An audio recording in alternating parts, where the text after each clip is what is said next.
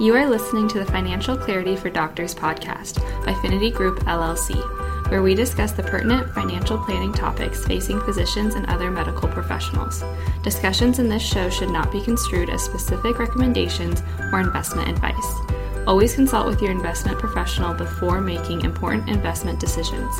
Securities offered through Cambridge Investment Research, Inc., a registered broker-dealer, member FINRA, SIPC. And now, here are your hosts, Rochelle Vanderzanden and Corey Janoff. All right.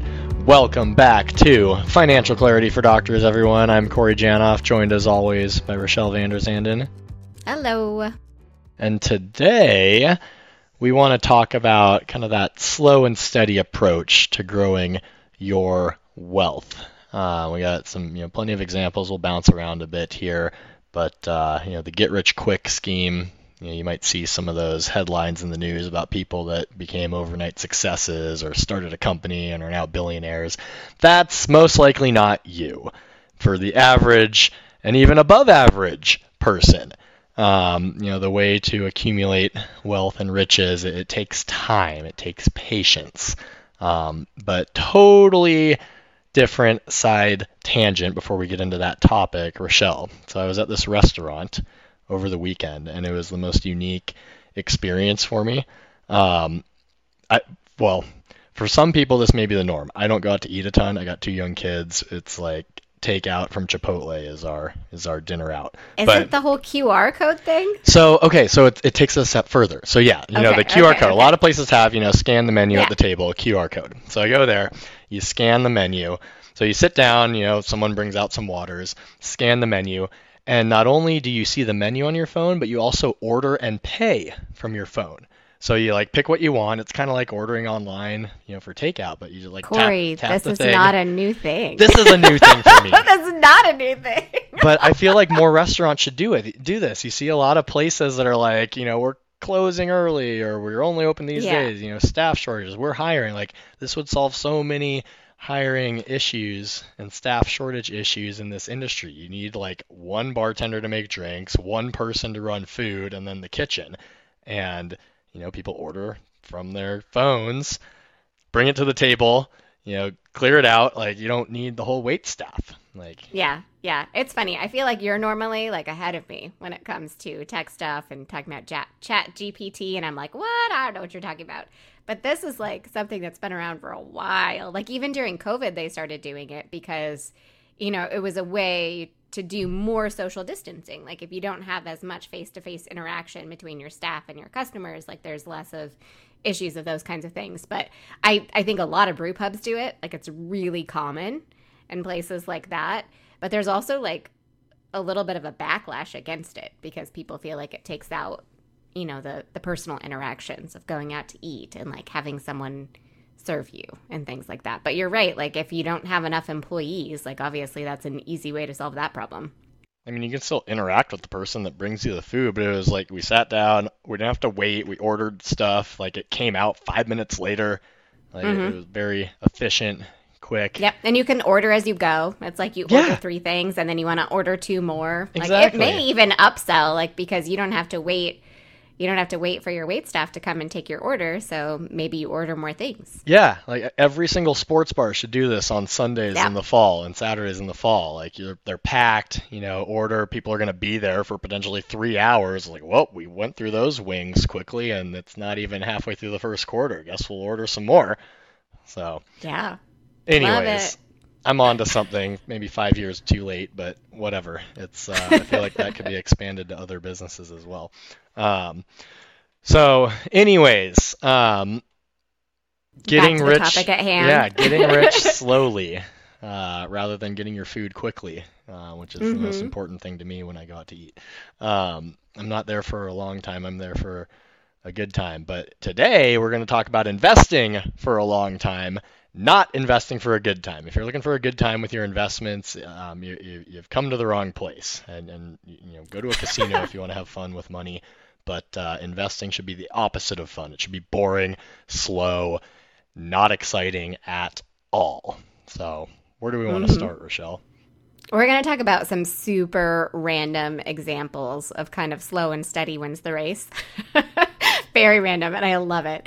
And the first one we're going to talk about is Greenland sharks. And this is the first time I've heard anything about them. This is brand new to me. I don't know if everyone else already knows about these creatures, and I'm just the only one that's out of the loop. But they live forever. Their average lifespan is like between 250 and 500 years. They're huge. They grow very, very slowly and have like a really low metabolism, but they grow maybe like a quarter to a half an inch per year. They don't even reach sexual maturity until around 150 years old, so they don't reproduce until then, which is crazy. They don't die until then, so they can reproduce later, but they're more or less immune to a lot of cancers and diseases and things like that, partially because of the super slow metabolism, also because they live in very, very cold water. And it's just a really good example of how, you could grow slowly, take your time. They move slowly, which is really interesting. It's like everything about these creatures is slow, and yet because of that, they have this longevity and this success that you don't see in a lot of other species, or, at least, species with higher metabolisms that eat more and things like that. They don't have that kind of lifespan, period, which is really interesting. Maybe giant tortoises are another one that live hundreds of years, super slow to grow, move, everything. Obviously immune to many ailments, diseases that, would get most creatures on the planet. Humans aren't the only animals that get diseases. Maybe there's something to be said about taking it slow. Your body is structured more ideally to withstand the elements. Mm-hmm. Speaking of, we can't really do that. No, we're trying. Yeah. Speaking of trying to perfect your body and becoming immune to many things. So pro athletes, there's a lot of parallels between fitness and finance. And I think one of the most interesting things about, well, there's a lot of interesting things about professional athletes compared to amateur athletes, but the training regimen, if you and I are going to try and go work out, Rochelle, it's often like, oh, you got to go work up a sweat, go intense, if you're no pain, no gain, yada, yada, yada. But pro athletes, and for anyone that's done power zone training, you spend a lot of time at very low intensities. It looks like you're just going through the motions. You're not really pushing yourself. But they do it every single day.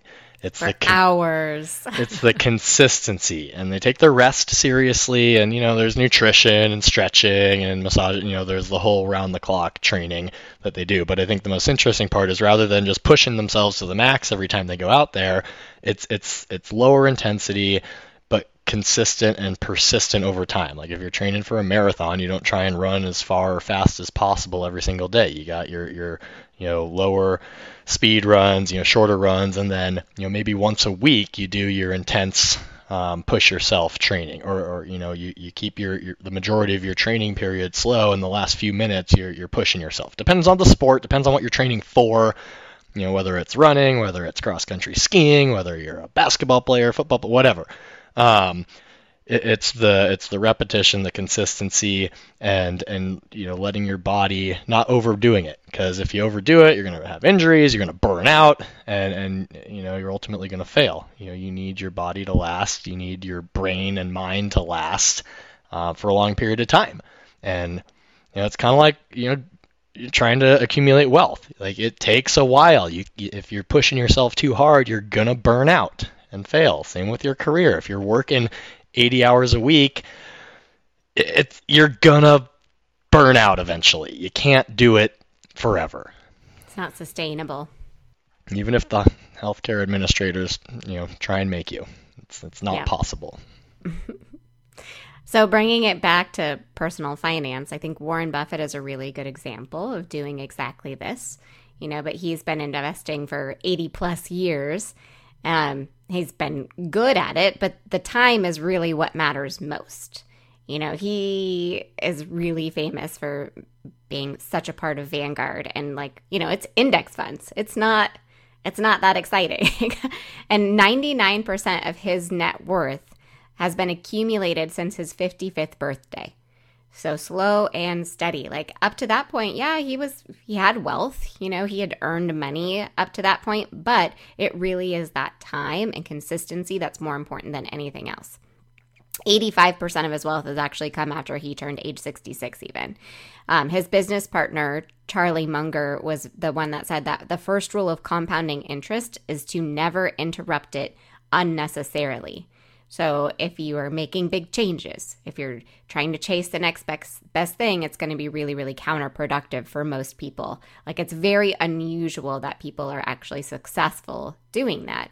And that's the thing that can be exciting, because if you do, and you do it successfully, then obviously, you know, maybe you get that dopamine hit that you get when you're gambling, and you want to replicate that for multiple reasons, because you got money and also because it was exciting. But realistically, most of the time, you're just going to need to be consistent and steady. Yeah, Buffett and Munger, they, you know, rarely sell any of their positions. They'll buy a company and let the managers keep running it the way they run it. And they just hold on to it. And, you know, they invest in good companies at a fair price. And, you know, they just, you know, reap the rewards from it over the ensuing decades.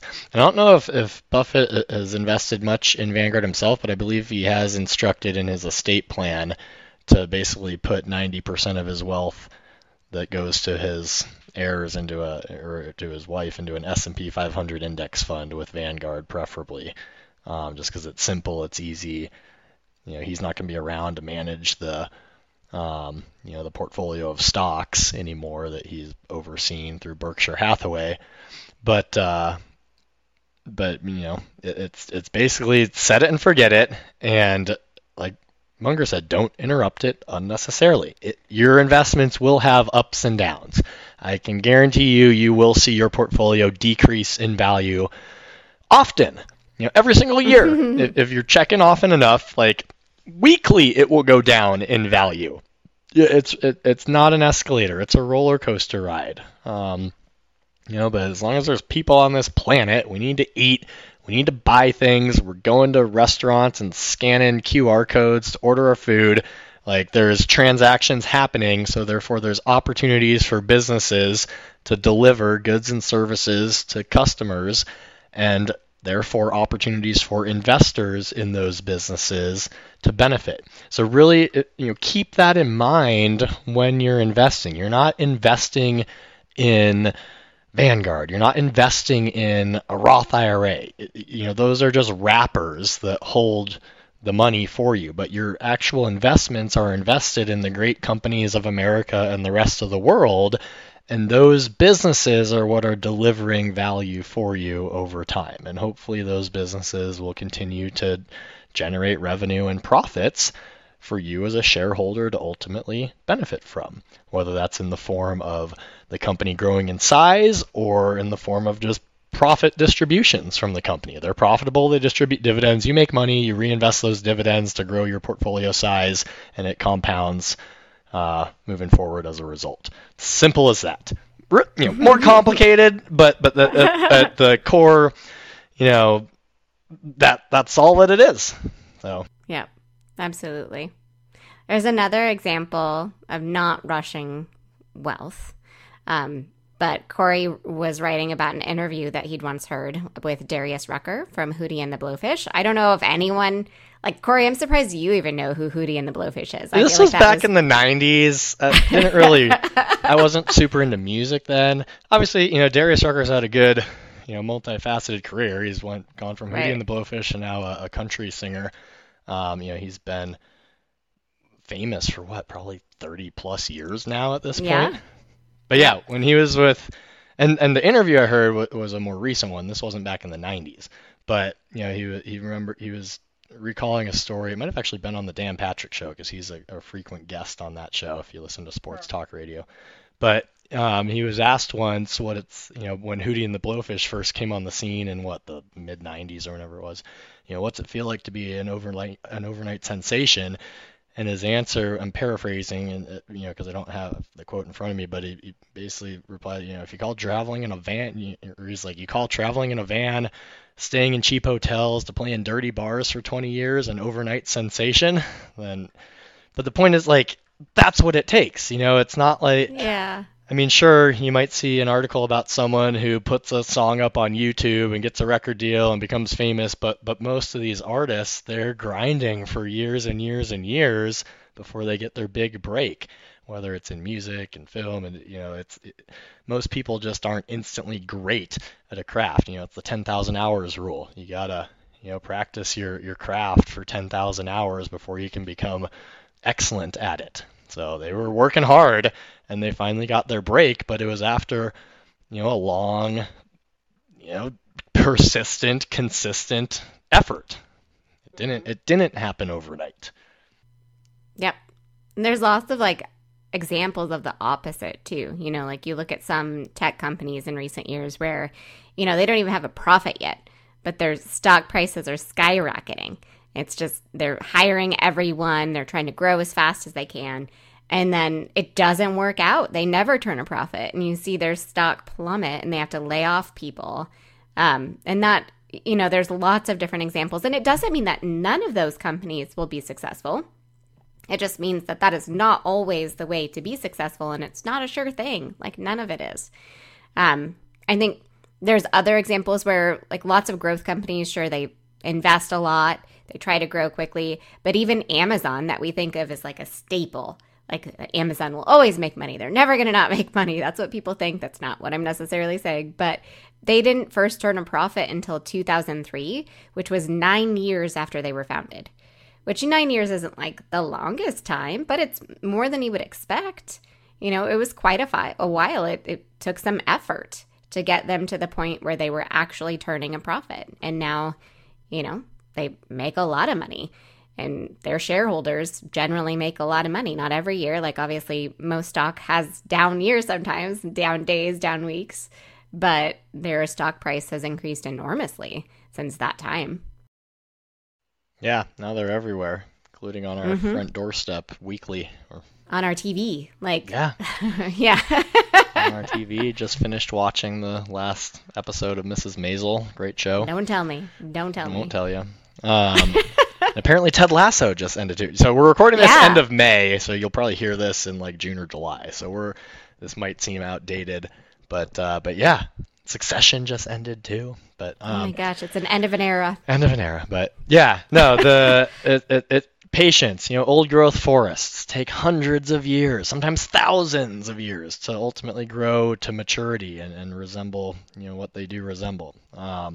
The Amazon, there's plenty of examples of companies, taking their sweet time to become what they are, whereas the overnight sensations, the quicker you rise, the quicker you can fall if you don't have that stable foundation built under you. Kind of going back to the pro athletes in training, you got to work those lower intensity zones before, in order to ultimately succeed at the higher intensities. And another great example, probably the buzzword this year is AI, artificial intelligence. Every single company out there is mentioning AI as part of their business and their future, and everyone's ears perk up when they do, and their stock price pops as a result.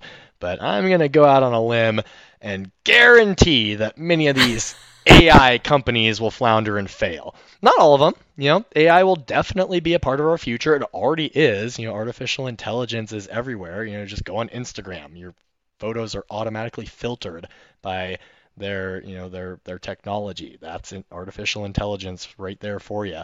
Photoshop apps, been around for decades. That's artificial intelligence. You click the automatic make my picture look prettier button. And, or on your iPhone, the quick edit magic wand button, boom, AI is everywhere. The extent of what it's going to turn into and become, who knows? It's anyone's guess. But it's, not all the companies will be a success. The ones that are here to stay probably are going to take a while to build and grow. But it's kind of like the cryptocurrency from a couple years ago, or that was the topic du jour. And not all of them were successful, and many of them will be unsuccessful. There might be a few staples that stick around. Who knows what cryptocurrency is going to look like in the future, or if it'll even be a part of our world. And I think the blockchain technology, will be around in what form, how it'll be monetized, don't know. But yeah, the whole point is you can't rush wealth, getting rich quick. Sure, you might get lucky, you might win the lottery, But for most of you, it's not going to happen. So let's not force the issue and try and force it to happen faster than it's, you know, than it's whatever, than God intended for you. Yep. Yeah, I think it's important just to remember that getting the best returns is not the goal.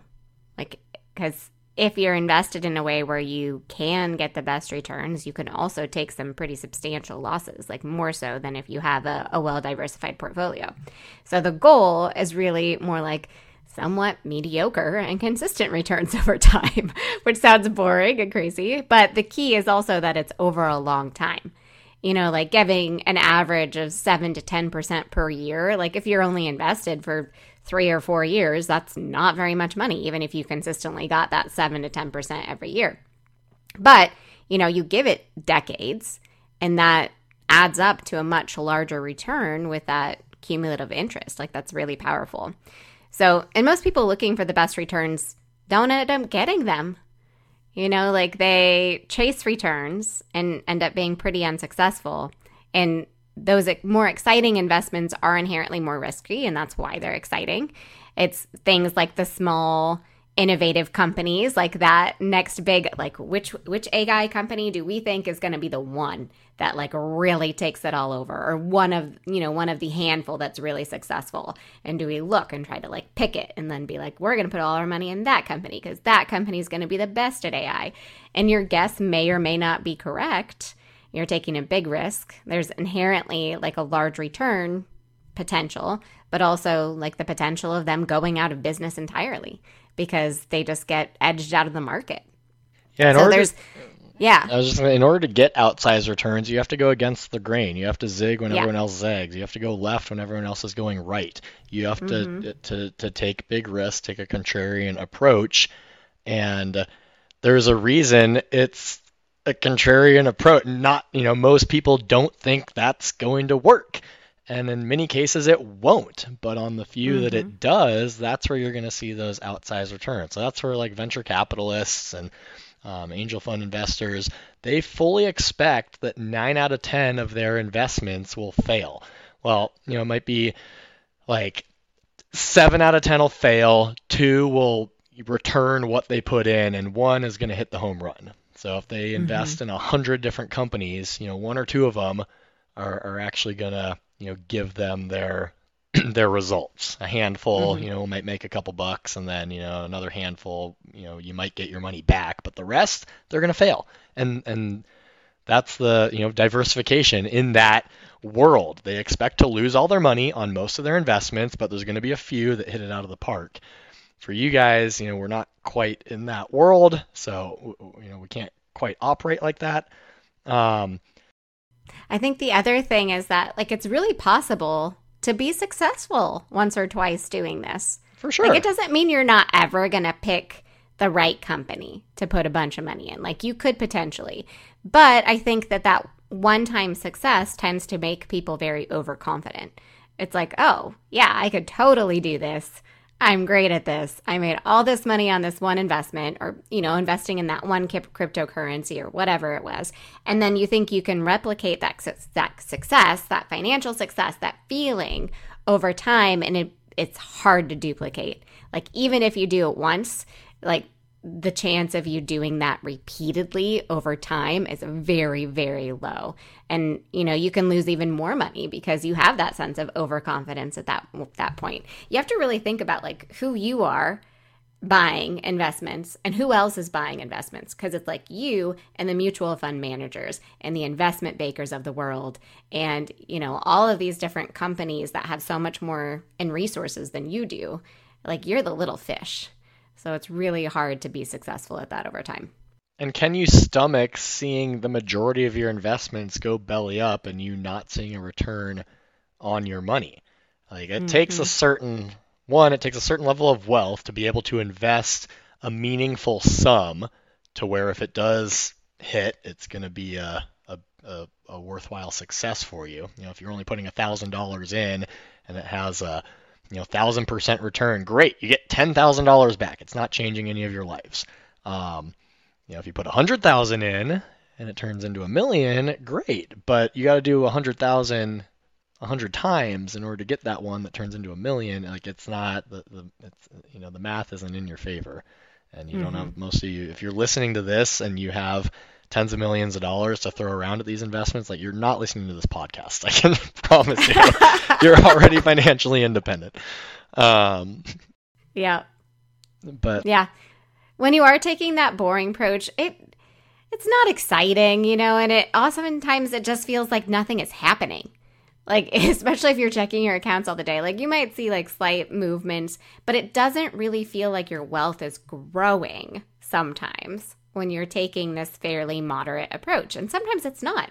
You know, it can make sense when the market is down to put more money in the market. But if the market continues to go down, it doesn't look like you put any money in the market, and that doesn't feel great. Like, that's not the best feeling in the world. But if you have 25, 30 years, more than that potentially, and you're consistent, it will. Like, it'll pay off in the long run generally. So I think watching your investments daily can be like watching paint dry, or like trying to make sure your kettle is boiling or something like that. It can also be, you know, for some people, anxiety inducing if you're really caught up on the small movements up and down on a daily basis. So maybe don't check it every day. Like, that might not be the most useful thing to do with your time. So there's lots of other things that you can do. Read a book, take a walk. Yeah. And it does, like, this is why we do net worth statements for all of our clients and update them at our review meetings, you know, a couple times a year. It's because over longer periods of time, that's where you start to see those changes more pronounced. Like, I'll often have a meeting with clients. They feel like, oh, I feel like we're in a rut. We're not going anywhere. Our investments aren't growing. We're not making progress. And I'll be like, well, hey, let's look back a few years. Look at your net worth. You know, 5 years ago it was $500,000. Today it's $1.5 million.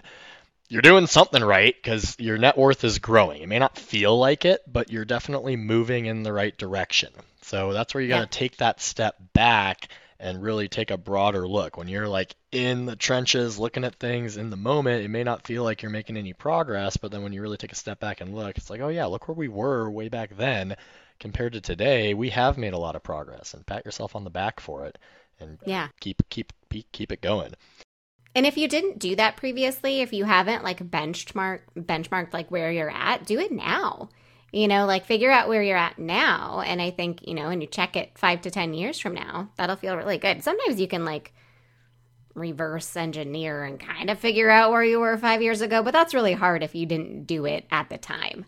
So, you know, make it easy for yourself. Do it now and see what it looks like in a few years. Yeah, absolutely. So I think to maybe wrap things up, a fun math example, because I like numbers. You know, the whole point of slow and steady wins the race. The, you know, time in the market is more important than timing the market. You know, add cliche or anecdote, whatever story here. But like, if you're averaging 8% a year on your investments, which that doesn't mean you're going to get 8% a year. It means over a long period of time, when you divide the total return by the number of years, it could average 8. Could be more, could be less. Who knows? Can't predict the future. Stock market's a roller coaster. 1 year you'll be up 20%. Next year you're down 12%. Sure, the average between those 2 years was 8, but you were nowhere near 8 in either of those years. So don't get caught up in fixating on a return average, because you're never going to hit the average in a given year or even several year stretch. It's going to, you know, over a long period of time, it'll average out, but you're going to have a wide range of outcomes from 1 year to the next. So anyways, if you want to accumulate $1 million, which, you know, many of you probably will need more than that to ultimately retire and live the life that you want to live, but just to keep it simple, round number, $1 million at 8% a year. If you start investing now and want to get there 10 years from now, you're going to need to start investing $5,500 a month, roughly, in order to accumulate $1 million a decade from now. If you've got 15 years to work with, you're only going to need to invest $2,900 per month to accumulate your million at 8% a year. If you give yourself 20 years of time to get that million, $1,700 a month will get you there. Over 30 years, like if you're just starting your career now and you want to have $1 million by your 60s, $671 a month is all you need. You know, that's like a little bit more than maxing out your Roth IRA each year. It's not a lot of money, but it'll grow over 30 years to approximately $1 million at 8% a year average. If you give yourself 40 years, you know, like if you start working or start saving in your 20s, you know, when you're in residency and you work and you keep doing it into your 60s, you only need $287 per month to accumulate $1 million. And then 50 years, like say you start a Roth IRA for your kids when they're, you know, starting making a couple bucks, doing whatever, you know, they earn some income, whether it's household chores that you pay them for a reasonable wage, or they, you know, work part-time in high school. $126 a month over 50 years will get you to $1 million. So yeah, the time piece is that key ingredient. You can try and accelerate things, but you can't accelerate time. So, you know, you can only save so much. So if, I guess you can't go back in time, obviously, but the sooner you start, the better. And just consistent, persistent over a long period of time will lead to incredible results. Just average returns repeated over a long period of time will lead to above average results. Like $1 million net worth is 4 times the average in this country for, you know, retirees basically. So it's, I think not counting your home value, but yeah, it's time is the key ingredient. You know, teach your kids, you know, younger colleagues, you know, start sooner, sooner rather than later. You know, don't wait till a certain point in time or a certain benchmark. Start yesterday. Just make it happen. Mm-hmm. Yep. And it's hard. I think sometimes people just want to wait until it's easy, but it's never easy. You know, you're setting aside some of your money and not spending it. And sometimes that can be a really hard choice, but it's for future you. Yeah. Saving an appropriate amount should be slightly uncomfortable. Like that means you're saving an adequate amount. If it's a very comfortable amount to save, you're not saving enough. It's going to take, you won't ever be able to save. Maybe you're not spending a lot, and that's okay. Yeah. I mean, you know, what either way, but still it should be, you know, it should feel like, man, there could be other things we could do this with this money now that we want to do. And I don't mean like, you know, pinch pennies and never do anything fun. I'm just saying it should be slightly uncomfortable. You're prioritizing savings. You know, it's not super uncomfortable, just a tiny bit where you can kind of feel it. You know, if you can't feel it, you're not saving enough. But if you can feel it a little bit, then you know you're doing it right. Awesome. Well, thank you for listening, everyone. If you ever have questions about Greenland sharks or anything like that, let us know. Or check out Animal Planet. Shark Week's coming up. Woo. I think in July, right? I don't know. Haven't watched that in decades, but used to be a favorite as a kid. There we go. All right. See you next time. Bye. We would love to hear your feedback and suggestions for future topics you'd like us to cover. You can get in touch with the show by emailing podcast@thefinitygroup.com or by following Finity Group on Facebook, Twitter, Instagram, LinkedIn, and YouTube @Finity Group LLC. You can follow me on Twitter @CoreyJanoffCFP, Instagram @CoreyJanoff, or on LinkedIn under my name, Corey Janoff. You can follow me on Twitter @RochelleFinance, or on Instagram, Vanderzanden Rochelle, or on LinkedIn under my name, Rochelle Vanderzanden. Check out all of the podcast episodes on the finitygroup.com/podcast, on our Finity Group YouTube channel, or your favorite podcast app. And don't forget to check out our Financial Clarity blog at thefinitygroup.com/blog. Thanks for listening to this episode of Financial Clarity for Doctors by Finity Group, LLC.